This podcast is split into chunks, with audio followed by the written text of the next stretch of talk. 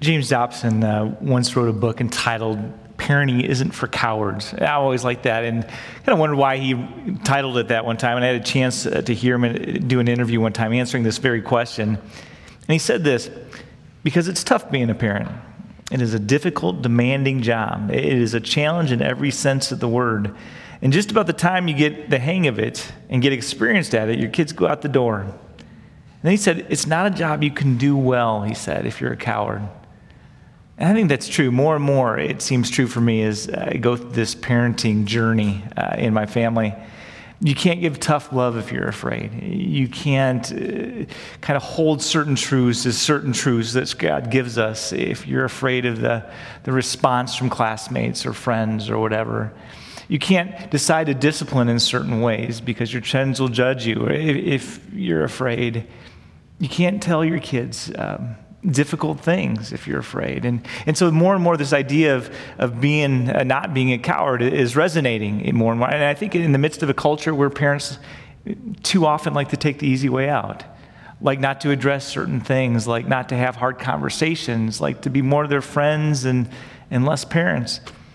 Another guy said this. He says, You don't really learn how to be a good parent until they've all grown up, and then it's just too late. Or, or, maybe you feel like the guy I heard about who had five amazing theories on how to raise kids when he had no kids, and then a few years later he had five kids and no theories. I like that.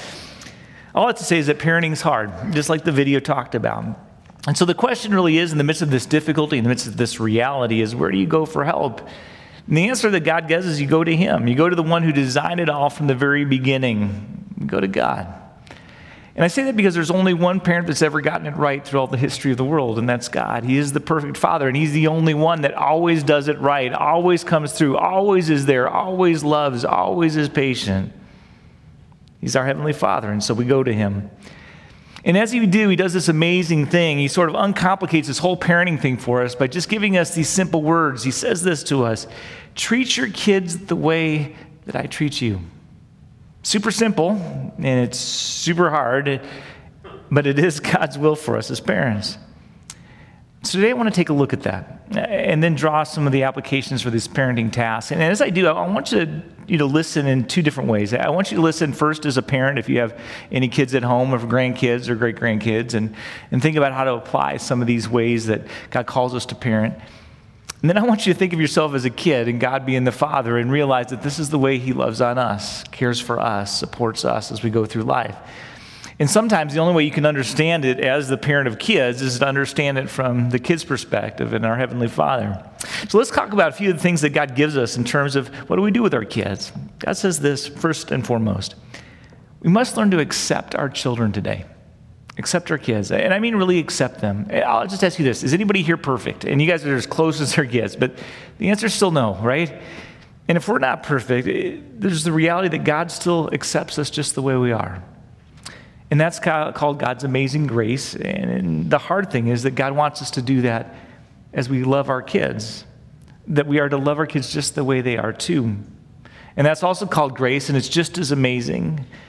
And so God calls us to accept our children because we have this tendency as parents, as we go through life, to reject our kids when they mess up. We don't mean to do it. We just, out come the words, or out comes the judgment, or out comes the rage, or whatever it might be.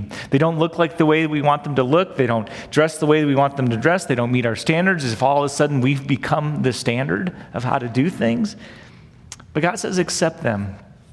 And I want you to think about it just in life in general. As, as, you go through life and, and you've made different choices or you've made mistakes, how do you want God to respond? You want him to respond in love, saying, I got you and I love you and, and we'll get through this. You want to know that he's there supporting you, that he's on your side, and that's the same call to us as parents. Why? Because the Bible says that children are a gift from God that He gave them to us. And this is kind of a mind blower, but he says that God chose the kids that you were going to have before you ever had them. He put them in your family, He chose them for you. You didn't choose them, God chose them. And He used your genes and He knit them together in mom's womb, and out they came. And so the Bible says this in Romans 15 7 accept one another then, just as Christ has accepted you. God has sovereignly and custom designed your children. He put them into your family for you to care for. And so you need to accept them as this amazing creation that they are, as this gift of God, and not try to make them into little yous. We need to affirm their uniqueness.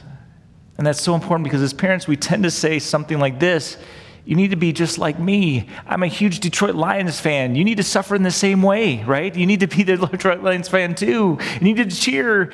And if your kids go the opposite way and, God forbid, become Green Bay Packer fans or something like that, I mean, you still need to love them, accept them.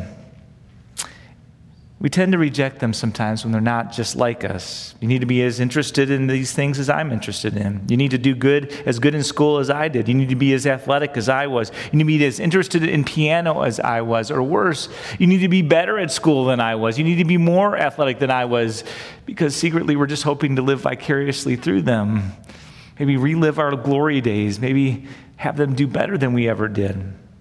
And what that's doing, though, is giving a lack of recognition and appreciation for the way that God made your kids. Subtly, what it says to the child eventually is that the only way I'm going to be accepted in this family or accepted by daddy is if I'm not myself. If I want to be accepted by mommy, I just can't be me. The only way I can get accepted in this household is through performance. I've got to be like my parents in order to be accepted. I tell you, that's tragic and it's heartbreaking and it's happening all around our country in so many different families. But God says you need to learn to accept them from who they are. Now, I almost need to give this as a caveat just because of the world that we live in, but this does not mean that we approve of everything our kids do, right? We accept them as our kids, as God uniquely creating them and wonderfully making them. But this does not mean we support sin. I can't help it, I'm just a thief. Well, well no, we love you as our child, but you got to stop taking things, right? And so it just leads us to the second point. So, as much as we accept them as being our kids, we also need to discipline our kids when they go off. In Hebrews 12 6, it says, The Lord disciplines those that he loves. And I tell you, this is probably the missing piece in so many of the families across our nation today, and you're seeing the results of it almost everywhere you go.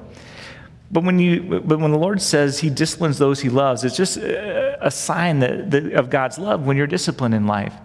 And as you think of it from the kid's side, have there have been times in your life where God has kind of wooed you back from going off in a bad course? Maybe you decided to kind of go your own way, and whether it was through a nice little storm, you know, a little rain or a thunderstorm or a hammer on your head, somehow God got you back. And sometimes God does that, right, to, because He doesn't want to lose us, because He wants us to be back with Him, because He wants us to, to succeed and be with Him for eternity. There's two things there, though, that are absolutely true if you're not disciplining your kids.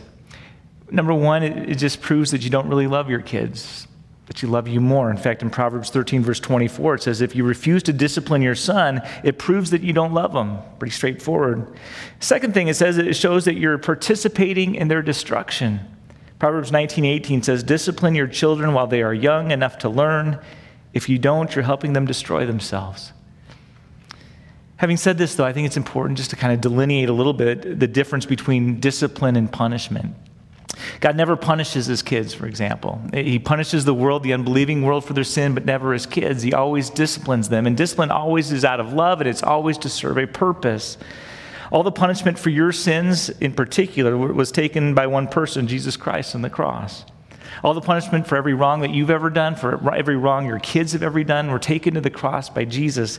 And now you've been forgiven because Jesus was willing to pay that penalty, that punishment that you deserved. That's why the book of Romans in 8 1 says, There is now no condemnation, no punishment for those that are in Christ Jesus. For God does not punish his kids, but he loves them and he doesn't want them to go astray. And so sometimes he allows consequences in life to bring us back to reality, to bring us back to our senses, to bring us back to him. And God wants us to do that for our kids as well. And he does it to show us right from wrong, which is hugely lacking in our culture today. He does so that we might feel secure in his love, knowing that there's boundaries, knowing that there's care, knowing that if we go off, somebody cares enough to bring us back. And he does so so that ultimately we can be with him in heaven. He calls us to do the same for our kids. But there's a reminder in there that, that God does that for us too that He's constantly working in us and with us every time we blow it, every time we go astray. He's constantly working to bring us back. And when bad things happen in life, there's always two ways you can go, isn't there? With repentance, you run to God to get His healing and His forgiveness and His comfort.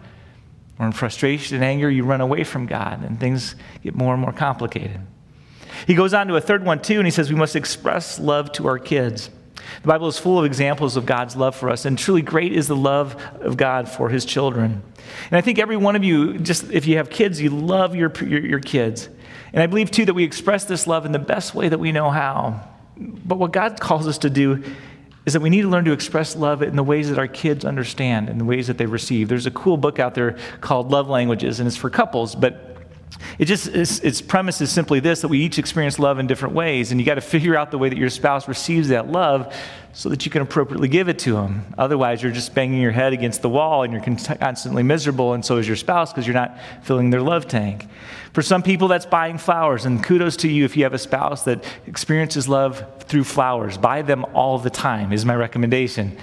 Sometimes it's quality time. Sometimes it's words of affirmation. Sometimes it's physicality. But you have to recognize that not everybody experiences love like you. You need to figure out what works for your spouse. And the same is true with your kids. And so here are three ways that kids always understand love and ways that are missing in a lot of families today. One of the first ones is through affection, touching, physical contact, hugs and kisses, pats on the back, rubbing the back. If you didn't grow up in a family like this, you can absolutely learn it. But the Bible says in Psalm 145 9 that the Lord has compassion on all he's made. He's a very affectionate God with us. Studies have shown that fathers are one sixth as physically affectionate toward their kids as mothers are. And so I'll just say, fathers, have the courage to hug and kiss your kids. It gives them security. It reminds them that you've got it, that you're there, that you're with them, that things will be okay. Remember when you were a kid and you blew it or you were afraid of something and you ran to mom and dad and they wrapped you up in their arms. And all of a sudden there was peace right before there was a storm. Imagine the horrible dream that you just had moments before, and all of a sudden you ran into their room and they grabbed you in their arms, and all of a sudden it dissipated and the fears started going away touch is a powerful thing, and it's a way to remind them that you care about them, that you love them. And so, my encouragement today is as you go home today, give a loving touch to every member of your family, again, to show them, to remind them that you love them. Now, just as a caveat again, is our world of ours, I'm talking about appropriate touch, but this is super, super important. Second thing, through affirmation, this involves the way we talk. In Psalm 145 14, it says, The Lord upholds and uplifts those who are down. In other words, we shape our kids by the way we talk to them all the time.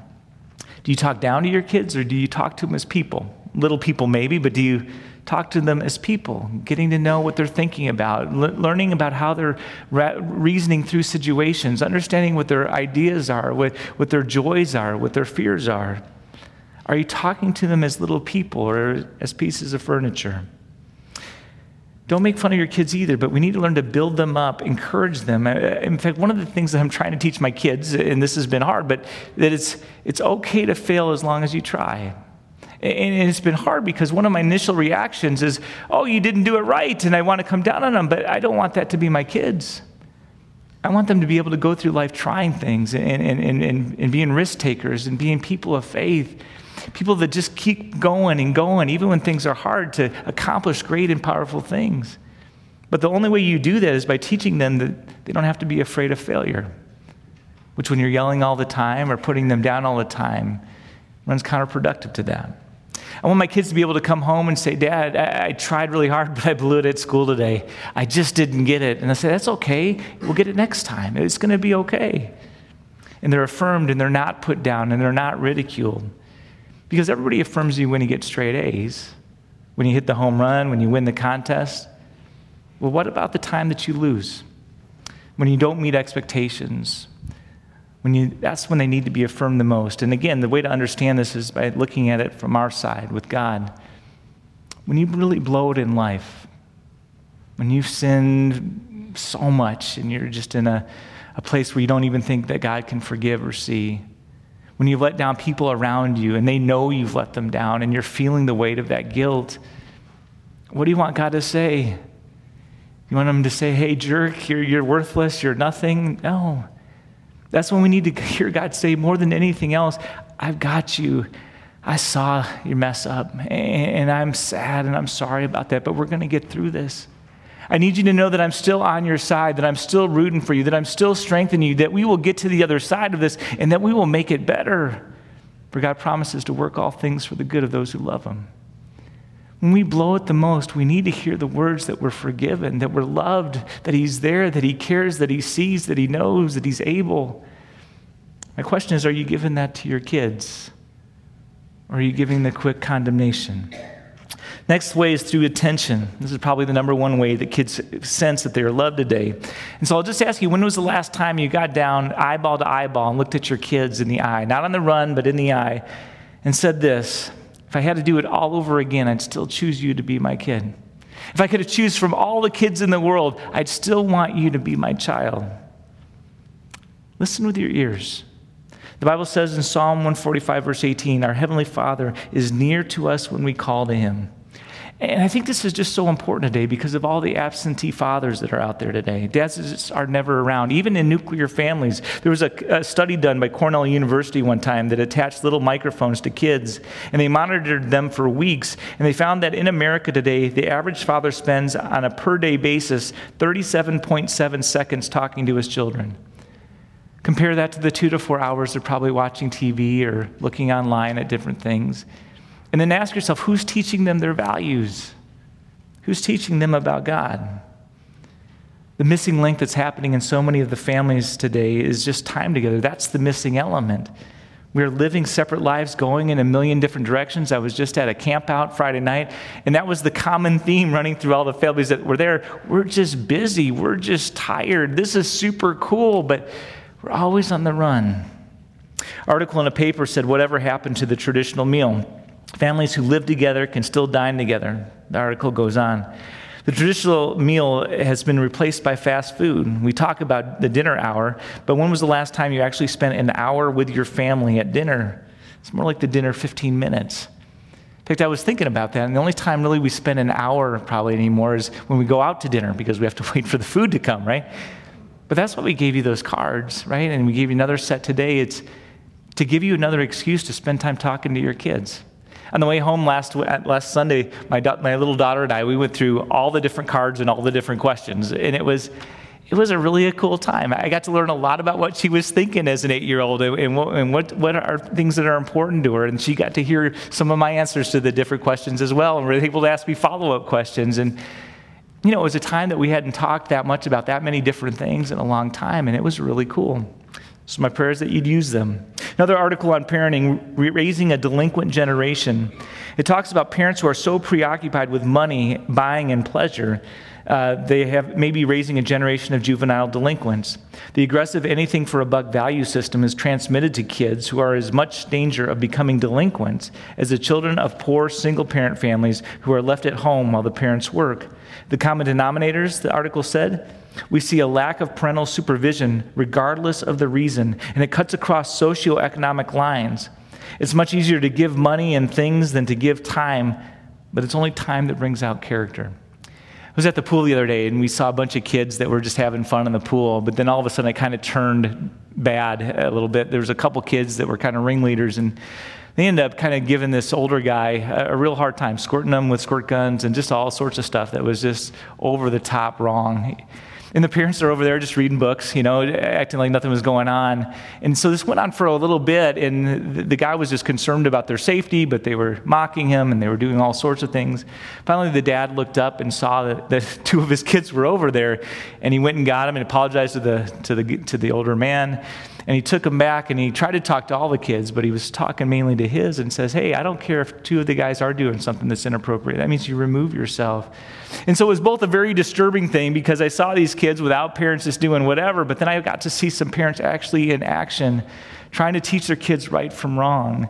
Then instituting consequences, you know, and saying, okay, you got to get out of the pool now because you didn't listen. And then also seeing their dad apologize to this guy that they were just rude to. We live in a culture that we just, it doesn't matter how much money you've got, it's about parenting. And unless those parents decided to spend the time, they don't teach their kids. If they just said no and then let them do whatever they wanted, they've learned nothing. A verse very appropriate for today, last verse of the Old Testament, Malachi 4 6. This is the last thing that God said in the Old Testament before Jesus comes in the New Testament. It's uppermost on his mind, and he says this He will turn the hearts of the fathers to their children and the hearts of the children to their fathers. I think that's my definition of a spiritual revival. And I wish this would happen in our culture today that He would turn the hearts of the parents to their children and the hearts of the children to their parents. Because no church is any stronger than the families that are in it, and no nation is any stronger than the families that are in it. And I think we just, as we look around, we'd have to admit that we have a family crisis in our country today. And so God says, Parents, treat your kids the way that I treat you. Love them the way that I love you. Forgive them the way that I forgive you. And above all, teach them and lead them to Jesus. All God's people said, Amen. Let us pray. God, we just lift up our families today. Um, in the midst of all the busyness, in the midst of the chaotic schedules, in the midst of the tiredness, the frustration, we just give, our, give to you, Lord, our families today. We pray, protect our kids, Lord. We pray, give us strength to be the parents that they need us to be. We pray, restore relationships that have been broken or strained. Father, we pray that you would insert yourself powerfully into the families in this church and that you bring healing, that you bring love and forgiveness, and that you bring hope for a better tomorrow. So that's our prayer today, Lord. We pray it in Jesus' name, and all God's people said, Amen.